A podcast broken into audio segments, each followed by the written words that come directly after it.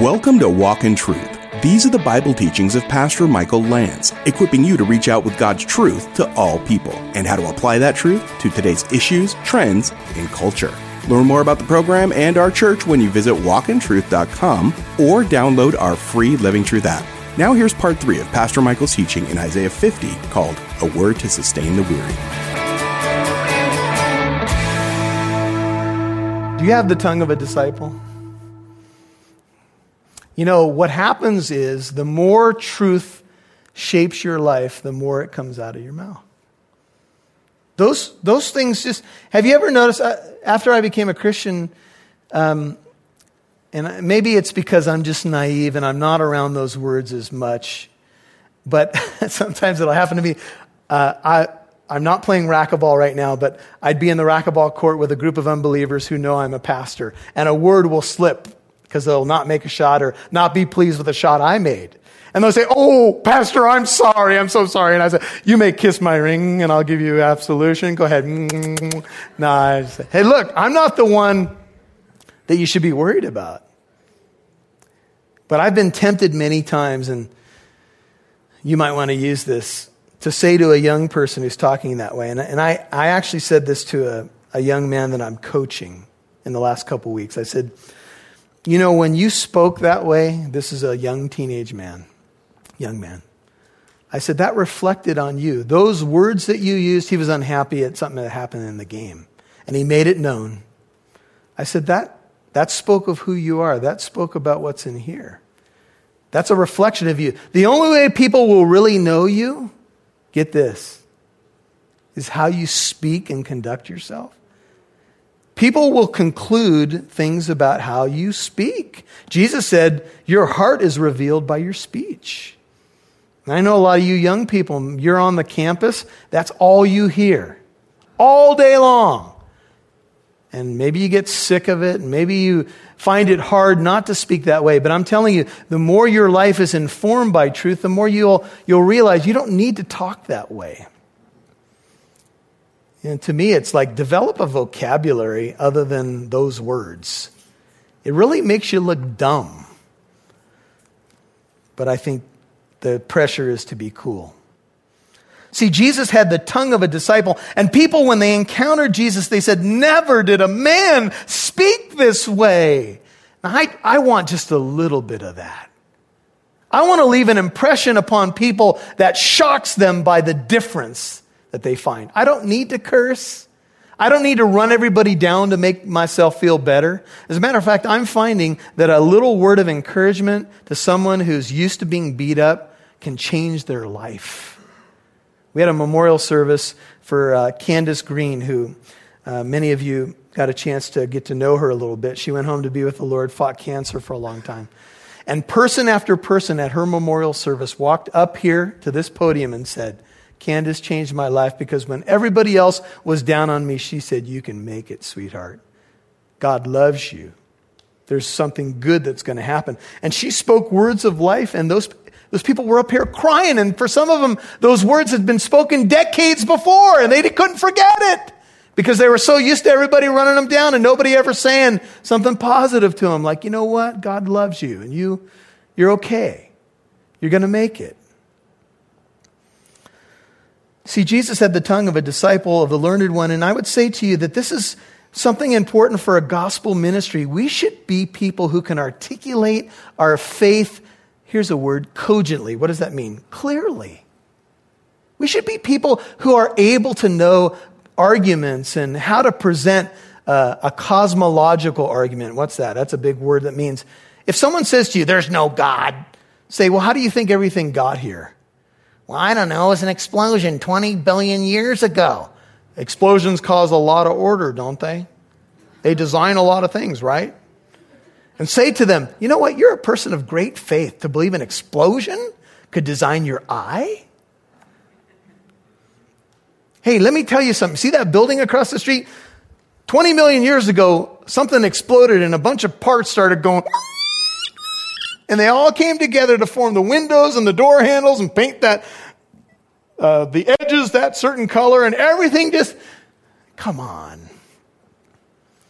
See, the informed person He can give a good word, a word of truth. And that word, look at the middle of verse 4, can sustain somebody.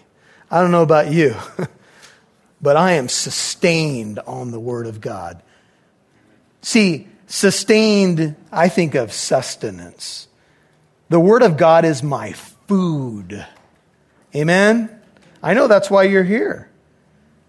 The Word of God is your food. He knows how to sustain you with a word. So if you're a Christian who's been walking with the Lord for a while, what do you, what do, you do? Well, sometimes you're going through something and, you, and we say, stand upon a promise.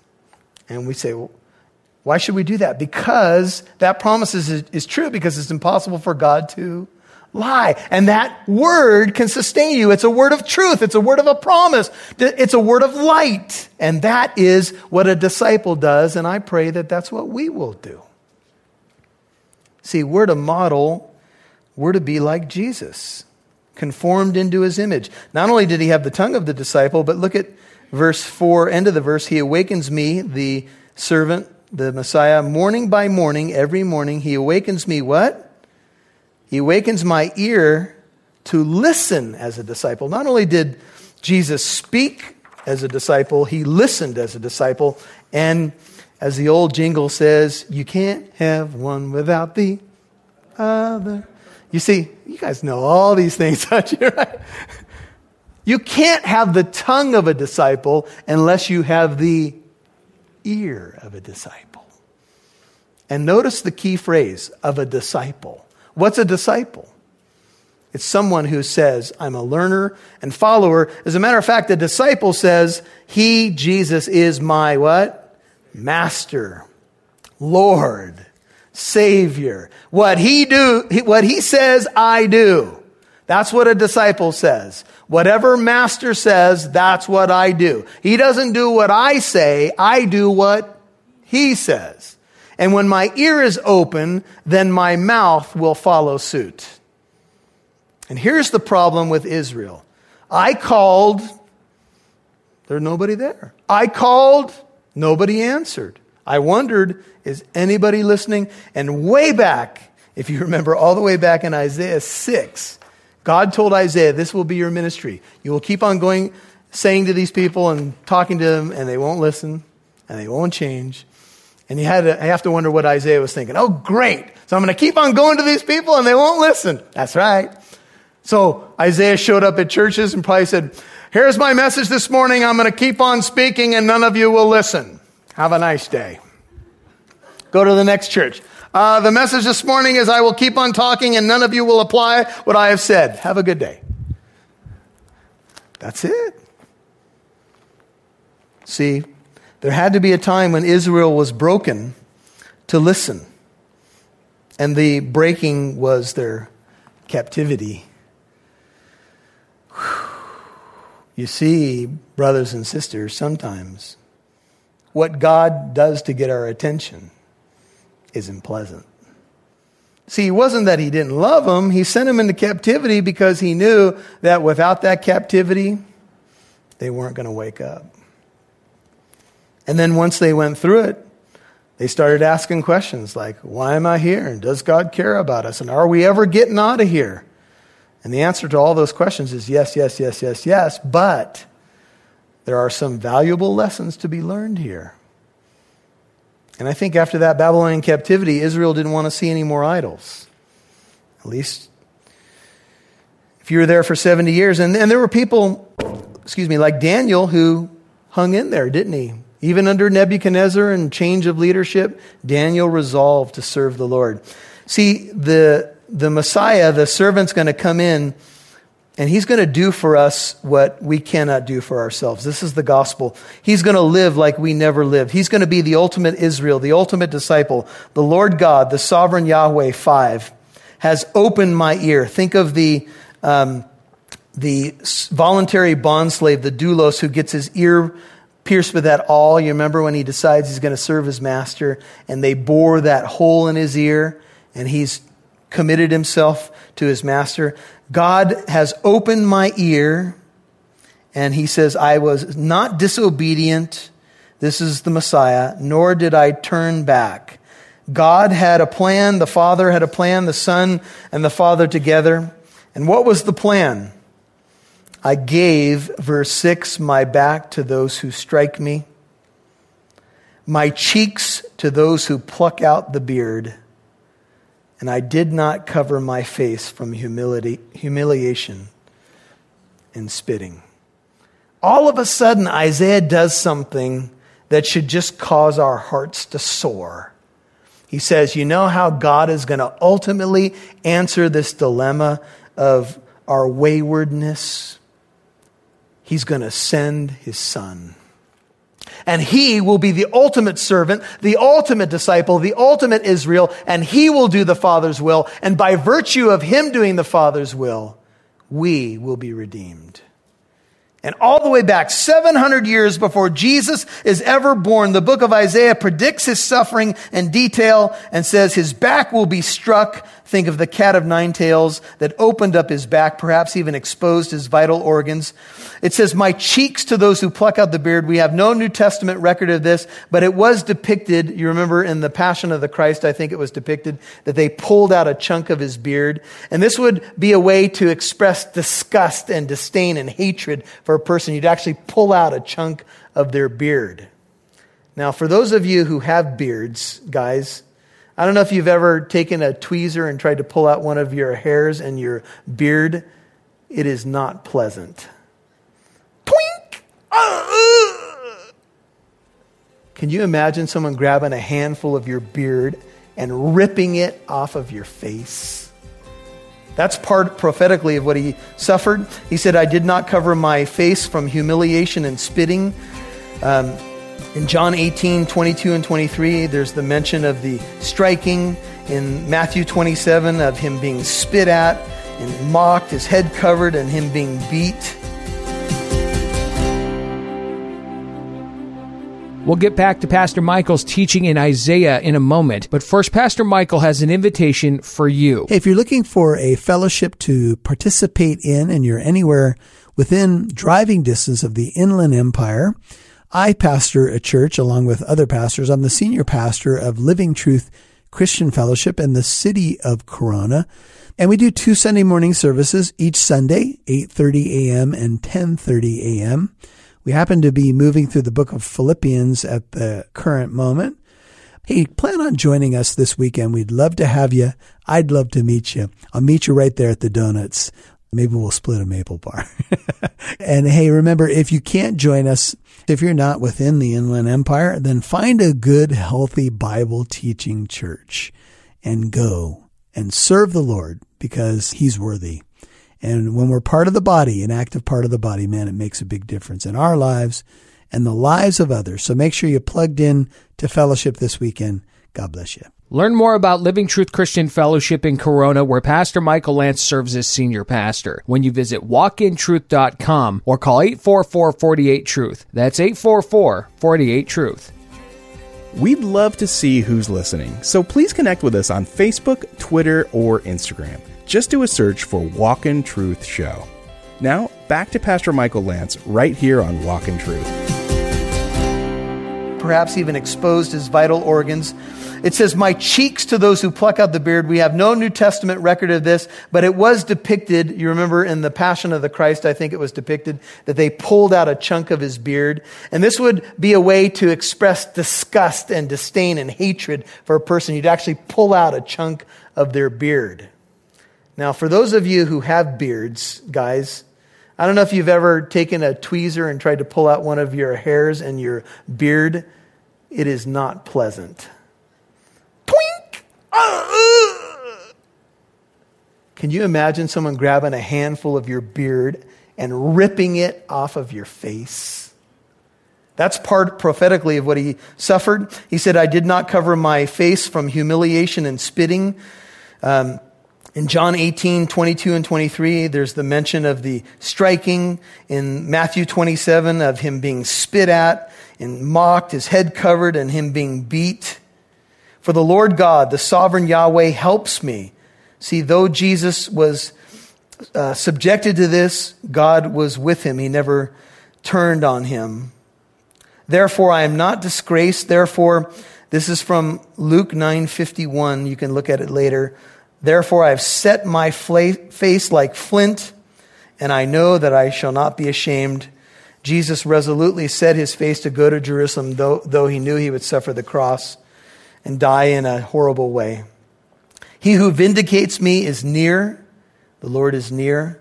Who will contend with me? Jesus said in John's gospel, which one of you convinces me or convicts me of sin? Nobody could. That's John 8 46. Who will contend with me? Let us stand up to each other. Who has a case against me? NIV, who is my accuser? There were false accusers, but all they were was false. Let him draw near to me. Behold, the Lord God, the sovereign Yahweh, helps me. Who is he who condemns me? Behold, they, all those people that look so important, Pontius Pilate, Herod, they will wear out like a garment. The moth will eat them. People that look so huge and so important in the face of your Christian witness. Oh, I don't know if I can speak up now. You know what? They're going to wear out like a garment, like a moth eaten garment. Who is among you who that fears the Lord, that obeys the voice, notice, of who? His servant. That's Jesus. That walks in darkness and has no light. Let him trust in the name of the Lord and rely on his God. Turn to the Lord. Trust in him. That's the point. And then the last couple verses here. Behold, all you who kindle a fire. Are we at 11 now? Yeah. Behold, all you who kindle a fire, who encircle yourselves with firebrands, walk in the light of your fire. These are, this is kind of a self created fire. And among the brands you have set ablaze, this you will have from my hand. And then it ends with, You will lie down in torment.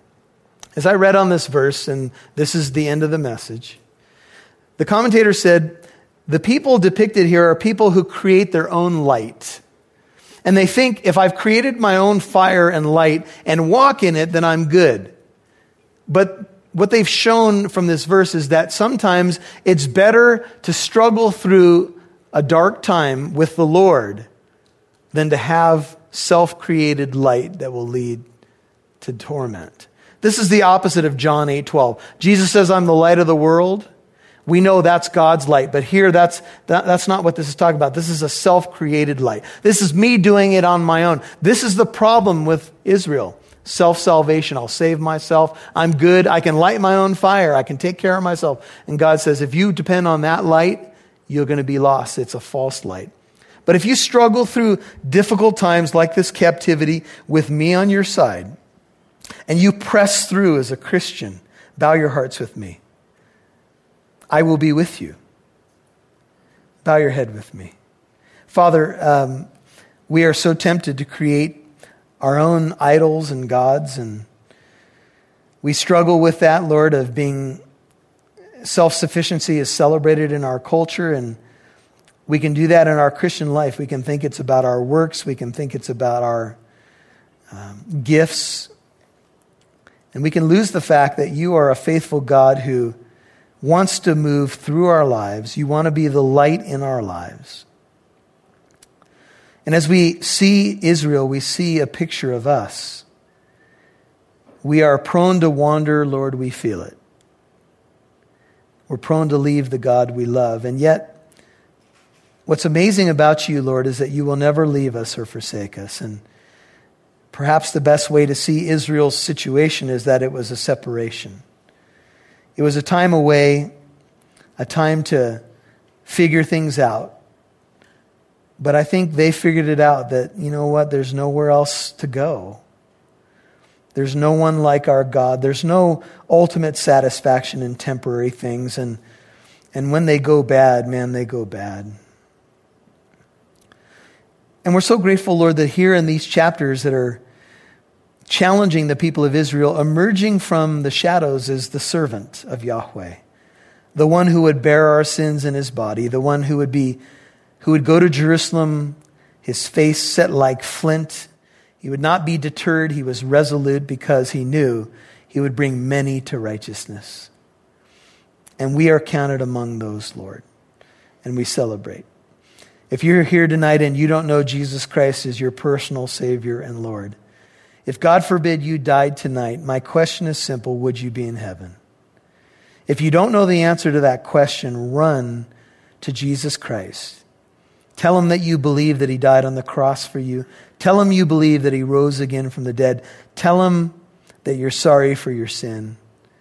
You're sorry for running away, whatever it is, and run to him. Be reconciled to God. If you're a Christian tonight, maybe you've been feeling forsaken or forgotten, he has not forgotten you. He loves you. He's inscribed you on the palms of his hands. His eyes are upon you, and he will not leave you, nor will he forsake you. So hold on, because he will not let go of you. Trust in him, stand upon his promises. No matter what the enemy is throwing your way, keep pressing forward, not backward. And even when you feel like you can't make it, he'll carry you. Just cast your cares to him he does care for you. And Lord, for those who, whatever you did in their hearts tonight, whatever's of you, let it percolate in our souls and let us respond in a way that would glorify you. With the ear and tongue of a disciple, let us move forward, glorifying you, being ambassadors of this message of reconciliation to the world. We ask all of this in Jesus' most awesome and mighty name. Amen. You've been listening to A Word to Sustain the Weary, Part 3 on Walk in Truth. And that was Pastor Michael's teaching in Isaiah chapter 50. If you missed any part of today's program, you can listen to Walk in Truth on our free Living Truth app or wherever you get your podcasts. You can also listen to our new minisodes called A Step Closer. Now, our Living Truth app is the one with the red logo with the pillars. And with our app, you can learn more about Living Truth Christian Fellowship, the church behind Walk in Truth, where Pastor Michael Lance serves as senior pastor. If you're local to Southern California, the app gives updates and information about upcoming Bible studies, free events, and services, both for you and your kids. If you live outside Southern California, you can still benefit from the Living Truth app because you can listen or watch Pastor Michael's previous teachings, and you can contact the church if you have any questions or comments. Download the free Living Truth app in your App Store. Now, here's Pastor Michael with a final word before we go. In Isaiah 50, verse 7, it says, I have set my face like flint. And we remember that Jesus set his face like flint toward Jerusalem. And what was that about? Well, he was heading for the cross. He was heading for his own death and then triumphant resurrection. And those who opposed him ultimately, though they thought they got their will done, they stumbled over the stumbling stone. But those who supported him, ultimately, even through their grief and pain, you know, stepped up, as it were, because Christ is the rock. And Isaiah chapter 50 gives us another insight into the beauty of his self humiliation but also to the end of those who will oppose the gospel and end up in the fire, as it were, of his wrath. And this is the choice that you and I have before us whether or not we will trust Jesus Christ as Lord and Savior, or if ultimately we're going to face him as our judge. And the beauty of the gospel, my friend, is that the judge took your judgment. He took the fire of the wrath of God for you so that you could be delivered from it. And if you've never received Jesus as your Lord and Savior, now is the acceptable time. Today is the day of salvation. Make him your Lord and your Savior. It's something this simple yet this profound. Lord Jesus, I believe who you are. I believe that you're the creator and sustainer of the earth. I believe that you came on a rescue mission to save me. These prophecies verify that for me in the Old Testament. I believe that you're God in human flesh. I believe you died on that terrible cross to pay my judgment, to take my judgment. I believe that you defeated death, my mortal enemy, triumphantly so I could live. Oh, I turn my life over to you. If you're a prodigal, pray to him right now. Lord, I come back. I'm sorry Thank you for what you took for me at that terrible cross. Thank you for your ministry today to your people, Lord. Bless each one who's opening their hearts. Bless the weary saint that needs a word to sustain them in this given moment. Bless because there's so much tough stuff going on in this world, Lord. Oh, help us lean into you, trust in you, and find that the joy of the Lord is our strength. This Pastor Michael will catch you right here, Lord willing, tomorrow. And don't forget, Walk in Truth is a listener supported ministry. Your financial partnership helps us broadcast on this station, provide the podcast for free, and it helps us do our free apologetic events too. Please consider becoming a monthly partner of at least $5 a month. You can donate at walkintruth.com. And join us tomorrow for Pastor Michael's teaching in Isaiah 51 called Look to the Rock. I'm Mike Massaro. Thanks for listening to Walk in Truth, where it's our goal to equip you to reach out with God's truth to all people.